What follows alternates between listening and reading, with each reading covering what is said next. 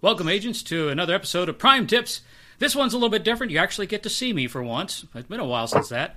And I'm bringing in a friend all the way from North Carolina. How are we doing today?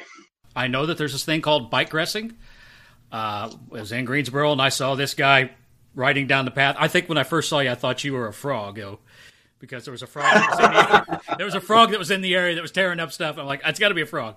But then we figured out what was going on. It was a good time. But I figured you know all about bike racing, so instead of me taking guesses, I'd get somebody that, that knows about it. And uh, so that's what we're doing here today. We're going to talk about bike racing and uh, what it is and why you might want to do it. So I'll turn it over to you. Uh, first, you might give us a little background about you know your in-game name and, and where you play and all that good stuff.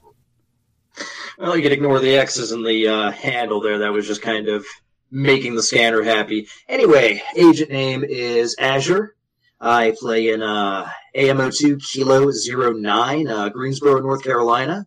I have been bike racing basically this entire time. Started back out, and I think uh, was it was it 2012, 2014? God, it's been Dang. six or so years, but uh, yeah, I've I've been in this for quite a bit. Caught in on the uh, the year 2 mm-hmm. bit, so that's been fun. Well, the nice thing is you're in, you're in Greensboro, so you don't have to go through the snow much. There might be some ice, but not a whole lot of snow. And yet, I wish there were. hey, I'm a, I'm a transplant from the north. What can I oh, say? Oh, well. It's, it makes me miss home. But uh, you know, I've been uh, I've been cycling around this town and actually in points around for pretty much the entire time. Uh, between cities, between cities for field ops, no less, and pretty much anywhere my legs will take me. Last uh, year or so has been a little rough. Been dealing with some injuries, uh, mostly bike related, some not so much, but uh, getting over those. Doctor gave me a clean bill of health, so uh, yeah, getting ready to get back in the saddle and uh, kicking some green tail. but uh, so, as far as so, oh, sorry, go someone's going to get into bike racing how do you kind of start? I guess you kind of have to be a bike rider to start. It definitely helps, but it's also, I would argue that it's a great way to give yourself the incentive to get started. Mm-hmm. I would not recommend jumping in and planning to do anything big. Start off small. Get, start off with just your general play area. Now, if your player is between states, I mean, I can't really uh, make any great suggestions there. But uh, to do in Greensboro. You got portals all over the place. You know, here it's. I would say acquaint yourself with local bike trails. Uh, get used to areas where you know you're going to be bike safe most places you can theoretically ride safely on main roads, but I don't recommend that as a starting point. You want to get a feel for things, get a feel for your bike, which might sound strange, but you want to know what you can do as much as you want to know what your ride can do. Hmm. You want to make sure you uh, play it safe, of course, uh, be aware of your surroundings, play by the rules, and make sure you have try to make sure you have a snack on you make sure you have hydration on you or barring that have a have a good knowledge of where you can go to find water fountains public restrooms uh, gas stations grocery stores curb markets. Try to try to plan your trips around places where you know you can get refuel basically. Um, outside of sorry go on. No, sorry. on a typical bike rest how long do you go out? I know i've seen you out at midnight it's it is not unusual for me to be out at pretty much any and all hours. I have done upwards of twelve hours in a session in the saddle, which I'll be quite frank, kicked my tail. Um, but it is it's one of those things where the endorphins make it feel worth it, and the self improvement aspect to it, you, you find yourself out there more and more and tired from it less and less. Mm-hmm. And it just it builds on you. You get more comfortable with it over time. You find yourself extending your runs, seeing just how far you can take it. Um, as far as what kind of a trip, start off small. Again, you, you don't want to unless you are a unless you're a seasoned rider used to being out for extended rides don't say, "Oh, I'm going to go out there an hour to knock out a field anchor," or "I'm going to be out there for four hours putting an AP up." It's it is an unrealistic goal for most people. I would say start off small. Say, "I'm going to go out for half an hour." Go out for whatever your typical bike ride is. Plan to just get accustomed to the idea of using your scanner while you're pedaling, mm-hmm. being very careful of your surroundings, being very careful of what's going on. Try to, like, I, I live in a town where I tell people I have to be twice as aware as the people around me because I assume they're not paying attention, which is often true. They don't care, they don't look, they don't think. I have to be smarter than they are about what they are doing. Yeah. You see ahead of you, you do the quick math, you make adjustments as you go. Mm-hmm. It's a great way to not die. so, what are some of the uh, advantages of bike gressing over, say, car gressing or foot gressing or things like that? Well, the uh, mileage cost is a, huge difference there. You don't have to worry about. Uh, don't have to worry about. Yeah, you don't have to, don't have to worry about gas. You do have to uh, keep your bike maintained, so there's going to be some expense there. But uh, the fitness aspect is huge. I mean, you can you can sit your butt in a car for four hours, and the only thing you're going to get is a numb butt out of it. That's but uh, you spend four hours in the saddle, well, you'll probably still wind up with a numb, butt, butt, but there'll be something else to go with it. And, and it yeah, sounds like you get you get a double high out of it because you get that run oh, yeah. high, and then also you get that high whenever you're taking out that portal that blocks the frog or, or makes the field or something else like that. So, oh yeah, it, it gives. Uh, we're all, I think we're all familiar with the uh, the checkpoint dash, as it were, and yeah, it gives a new meaning to that. I've had times where Google Maps is telling me you're going to make it in 15 minutes. I'm like, no, I'm going to make it in 10 minutes because in 15 minutes it's past checkpoint. I you tell me 15, challenge accepted. And, and I, have I've done that. and I assume there are a few shortcuts that aren't on the map. Oh, that is that is one of the beautiful parts of bike racing. Is you you will find uh, there have been occasions where people have actually asked me, "How the hell did you get from here to there in that much time?" I'm like, you took main roads. I didn't. the direct route. Yeah. Uh, what, what about the other side of disadvantages? I mean, some got to be something. You are definitely going to be more limited in not range, but in how quickly you can cover ground. I mean, when you when you talk about you have to go across town, you're never going to outrun a car. Just there's there's no getting around that. Yeah. You're never going to outrun a car traffic can be interesting and distance. I mean, you can't go the same distance a car can in the same amount of time under normal circumstances. Yes, you can get the shortcuts through town, the quick A to B, the, oh, well, it takes five minutes by car. I can do it in a, two and a half on bike because screw the rules, there are parking lots. Yeah. But in terms of just general accessibility, the car is going to beat you every time. Yeah. Where the advantage lies is in being able to go where the cars can't. Yeah. When there's a greenway trail, and you know that Agent Bartoad is going to have to find parking, get on the trail, hike it, and by the time he's there, you've already taken the anchor, flipped it back, thrown your fields, and gotten the hell out of Dodge. Yeah. He doesn't even know you're there. He thinks you've spoofed for all he knows. Yeah, and I bet it works really better when you're in a dense cluster of portals. You know, if I'm if I'm in this car, I'm going around the block trying to hit things, and oh yeah, the dense ones you can just knock them out. Oh, absolutely. You can stop on a dime. You can turn around wherever. You can hop on a sidewalk, cut across cut across the grass. It doesn't matter because, by and large, people aren't going to bother you when you're on a bike. Hell, half the time they pretend you don't exist anyway. So, rock it, rock it, absolutely. Speaking of uh, that type of things, equipment and stuff, I'm sure there's got to be some specific things that you probably need. I don't, I don't see how you could hand use your scanner and pedal at the same time. Although I'm sure those People have tried. It's been tried, and I did it before I learned what a what a handlebar mount was, and yeah, it was uh, it was awkward at best. It damn near caused a couple of accidents initially, and then I uh, realized, oh wait, there's equipment for this. I actually, believe it or not, I started shopping in terms of like Amazon and Walmart were my friends for a while. Mm-hmm. As much as I hate that, it's you got to go where the we got to go where the things are. So finding out that a handlebar mount is invaluable. In fact, depending on how much of this you do and what your battery life is on your device, two of them, believe it or not, is actually a really good way to go. Have one on one side, the, way, the side.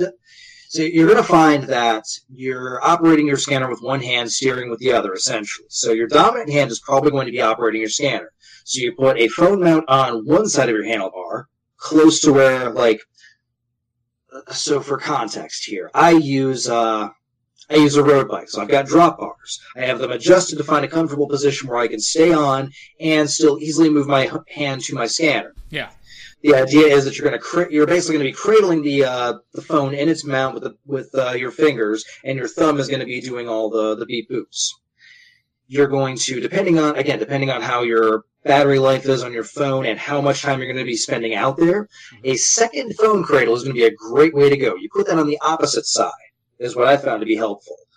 Um, and Anker battery packs do a great job of sitting in that cradle. I actually use two of the same cradle, and over time I wear them out and replace them because it's all plastic. It all breaks down over time. But you put a second, uh, you put a second battery pack in that phone cradle, and then you just uh, take a length of the USB cable, wrap it around the, the stem, and there you go. That that keeps you going basically as long as you want to ride. The only caveat to that is watch the potholes, don't hop curves. It will dismount your battery pack, and you will find yourself in an awkward situation where you are trying to fish your battery pack out of traffic at six in the afternoon, and people are looking at you like you're out of your friggin' mind. Which I mean, we're playing this game; it's not inaccurate. That's true. now, are there any things like uh, generators? I know with older, older, older bikes, they used to have the light generator that was a friction generator off the side of a tire depending on your usage, that may or may not be viable. Honestly, nowadays, uh, battery powered lighting is, in a lot of cases, a lot more viable. You can, they are readily available at most local bike shops. You can even get them online, but um, I can't make any specific recommendations offhand because I've been experimenting with different options. But ones that use like a USB charging port and are rechargeable that way. The idea being that you can top it off in between rides, you can top it off you stop for a rest break. Okay, let's plug it in, let it charge for 10, 15 minutes, whatever. That gives us another half hour or so of runtime. Yeah. That can make the difference. That can make Man. all the difference. Because the alternative is you're running out of power in the middle of a ride, and next thing you know, you're using the flashlight on your phone to try not to die. Been there, done that. I do not recommend. Well, I, I, didn't really think about that, but I know that most of the time when I'm in the car, I've got my phone on charge almost all the time. So when I pop, oh yeah, absolutely, pop out, I'm, I'm at hundred. But that's that's different for you because you're eating that charge up as you go down the road. So, what about other stuff? Uh, maybe something that's weather related. I can't imagine being bike racing in the rain to get on a phone. I will say this. I don't care what IPX rating your device has. You want to make sure you have some weatherproof capabilities. Whether it's a Ziploc bag inside of a sling bag, whether your messenger bag itself is just basically indestructible, which is not a bad plan, especially for longer rides. Um, but having some way to secure your devices. If you're if you're on a long haul, you're in between you're in between stopping points, you're in between portals, and all hell breaks loose. The skies open up and skywater everywhere. You can't get around it. You can't avoid it. There's nowhere to hide. Yeah. You need a place to put your device because I will tell you this. If you even if you have a device that's IP67, 68 rated, is damn near impossible to get wet. That charging port is not the same situation. If that charging port gets wet, it will not charge your phone. It will stop it. It'll sense it. It'll say, nope, this isn't happening. And if you're 15%, you've got an hour to get to the next portal it's going to be dead before you get there. Yeah. I can promise you. So the best thing to do is make sure you have a way to secure your devices from the rain, from the elements. What about uh, uh, jackware? I know that I had phones that they just I plugged and plugged and plugged and plugged. It got to the point that that cable just didn't want to hang in there, and I, I eventually went to wireless charging, which took care of that wireless charging has its advantages and its disadvantages. Mm-hmm. Um, the advantage, obviously, is the convenience of not having the physical wear on the plug. The disadvantages, there are a couple of major ones. The charge sensing can get a little wonky from time to time, especially if you do like a uh, rapid attach removal, so to speak. Yeah. You eventually get to the point where it says you don't have a stable charge connection, give it a minute, then come back. Yeah. If you're digressing, I can't imagine that working well. I haven't really seen a wireless charger option for that that I could honestly recommend. Yeah, I never thought that, that said, around a lot. There are there is a workaround for that. It's kind of a happy medium. There are magnetic breakaway USB charging cables, and what it is, the business end of it that plugs into your phone is just a little uh, it's a little module, no bigger than say a USB wireless adapter that would plug into your laptop, but the uh, the connectors on that magnetically attach to the corresponding connectors on the cable end of your charging cord. And that just gives you an easy on off solution. It magnetically aligns itself, it's almost impossible to get wrong. And if your phone goes flying out of your cradle for some reason or something horrible happens to your cord, it's not the end of the world. You can have a spare with you, you can have more than one uh, plug to it, and it just it solves basically everything. The downside is they're not always 100% reliable, and finding one that can reliably fast charge a device, which is fairly critical, is the hard part. You may find yourself going through a few models before you find something reasonably priced that really gets the job done for you. Yep. What about other stuff? I'm sure there's other things that I forgot. You mentioned snacks. That's also important. Get the food, get the water. Yep, I would recommend uh, Granola might not sound like a bad idea, but trust me, it runs right through you. You do not want to have that on an endurance run. Um, something high potassium, uh, bananas are a great idea, or banana chips. Uh, trail mix is a great plan. You want something that's going to replace salts and it's going to supply you with protein because that's basically that's that compensates for sweat, that keeps your energy going. The sugar in raisins is great for you.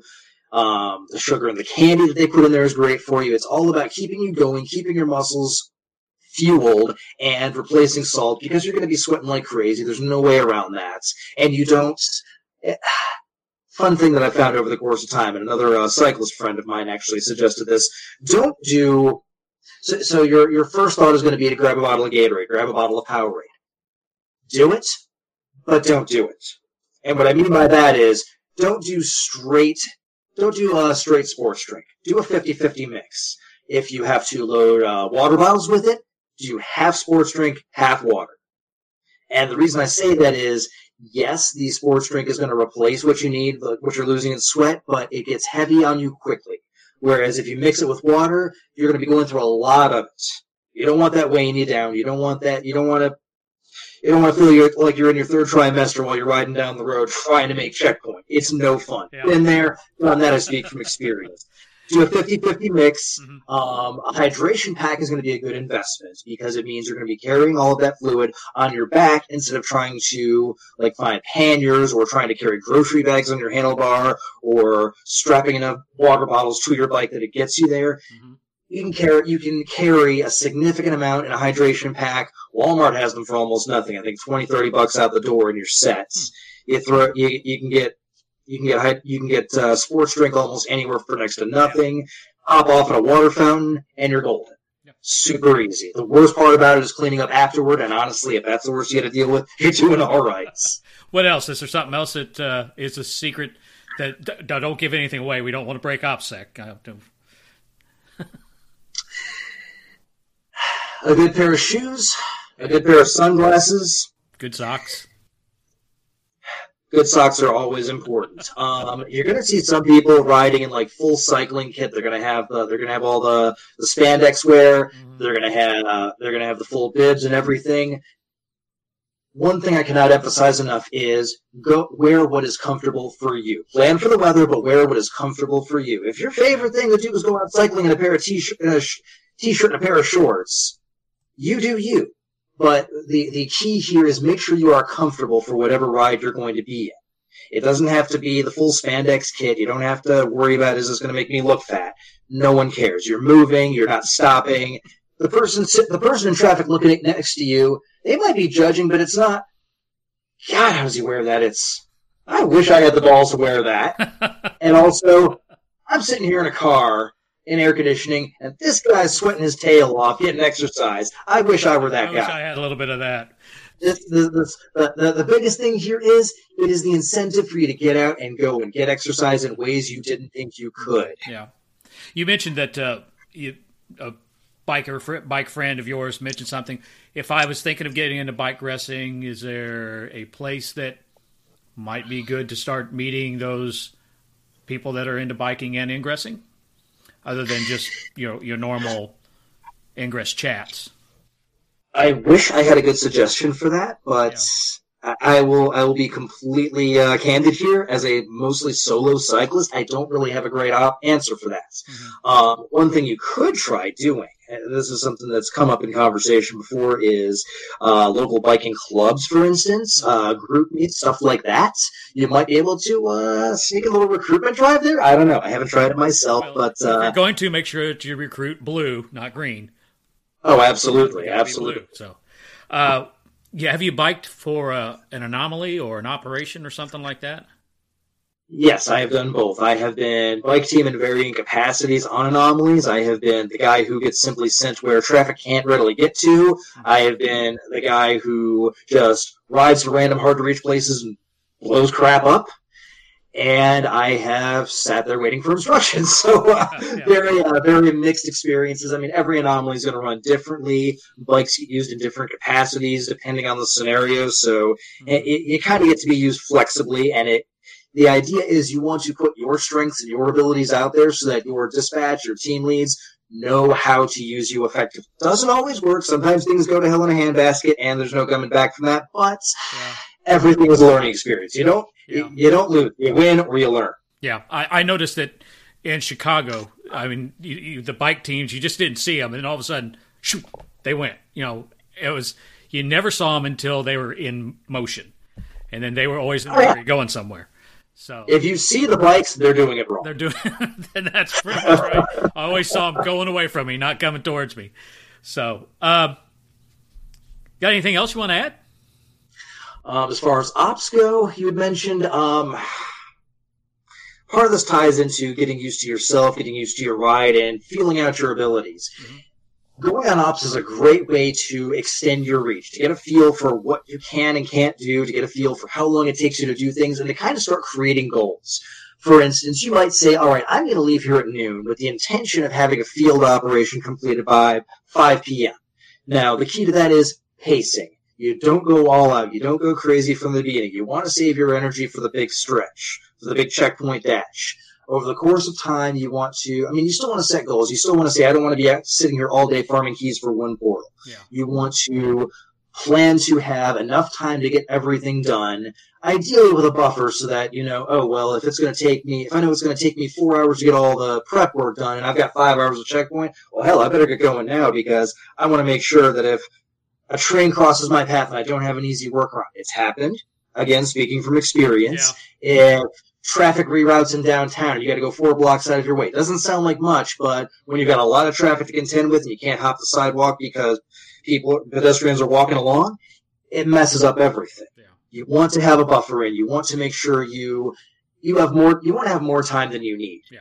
And I think because you're going to need more time than you have every time. I think that's just the way of ingressing. I know that I, I go through and I plan an operation or I'm doing a solo or something and I figure, okay, this is going to take me an hour better plan for an hour 45 minutes and sure enough you know oh, I've got I've got 10 minutes left when I'm done and starting out, don't do checkpoint rushes right off the bat. again, get a feel for your area, get used to what you can work with, explore, find new places, which is, again, what the game is all about is exploring, finding new places, learning new things.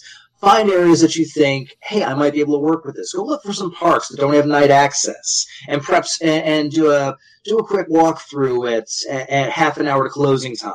The idea being you can learn to use what you have at your disposal to the best advantage for you, for your team, for the overall goal. You don't want to just be piddling around for no reason and wondering what did I just spend the last three hours doing. Yeah. It's it's a lot of work, but there's a huge payoff. There's a huge benefit to it, and you feel great for it. And that I cannot recommend enough. Yep.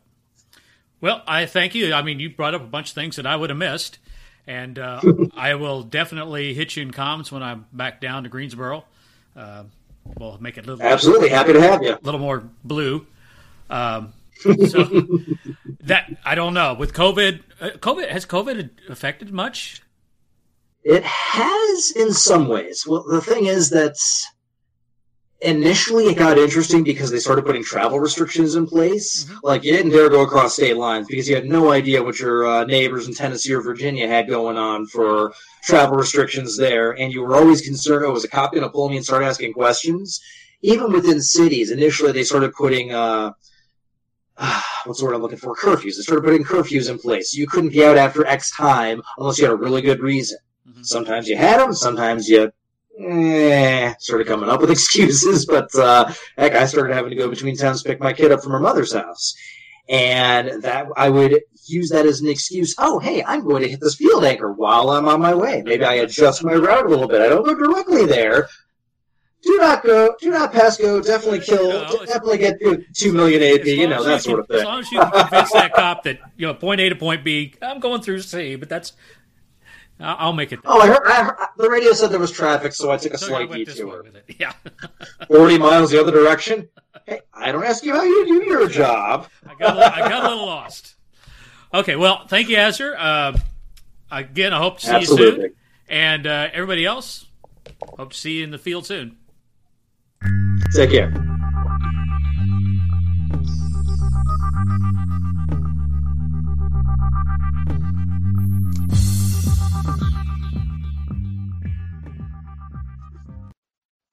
You want to keep Prime Tips coming your way? Then consider becoming a Prime Tips supporter. For little as a buck a month, you can support Prime Tips as we give you new ways to enjoy Ingress and your Ingress Prime scanner. So throw us a buck or two. We can use it for important things like gas, food, frackers, and most importantly, creating Prime Tips, podcast, and videos. That's right, I said videos. Every Prime Tip audio podcast has a Prime Tips video to go with it because, you know, sometimes it's just easier to see something done instead of hearing how something's done. So, become a Prime Tips supporter. Visit bit.ly slash Prime Tips support. That's bit.ly slash capital P R I M E, capital T I B S, capital S U P P O R T. And to watch our videos, go to bit.ly slash Prime Tips video. That's bit.ly slash capital P R I M E, capital T I P S, capital V I D E O. Check the show notes for these and other Prime Tips links. Thanks.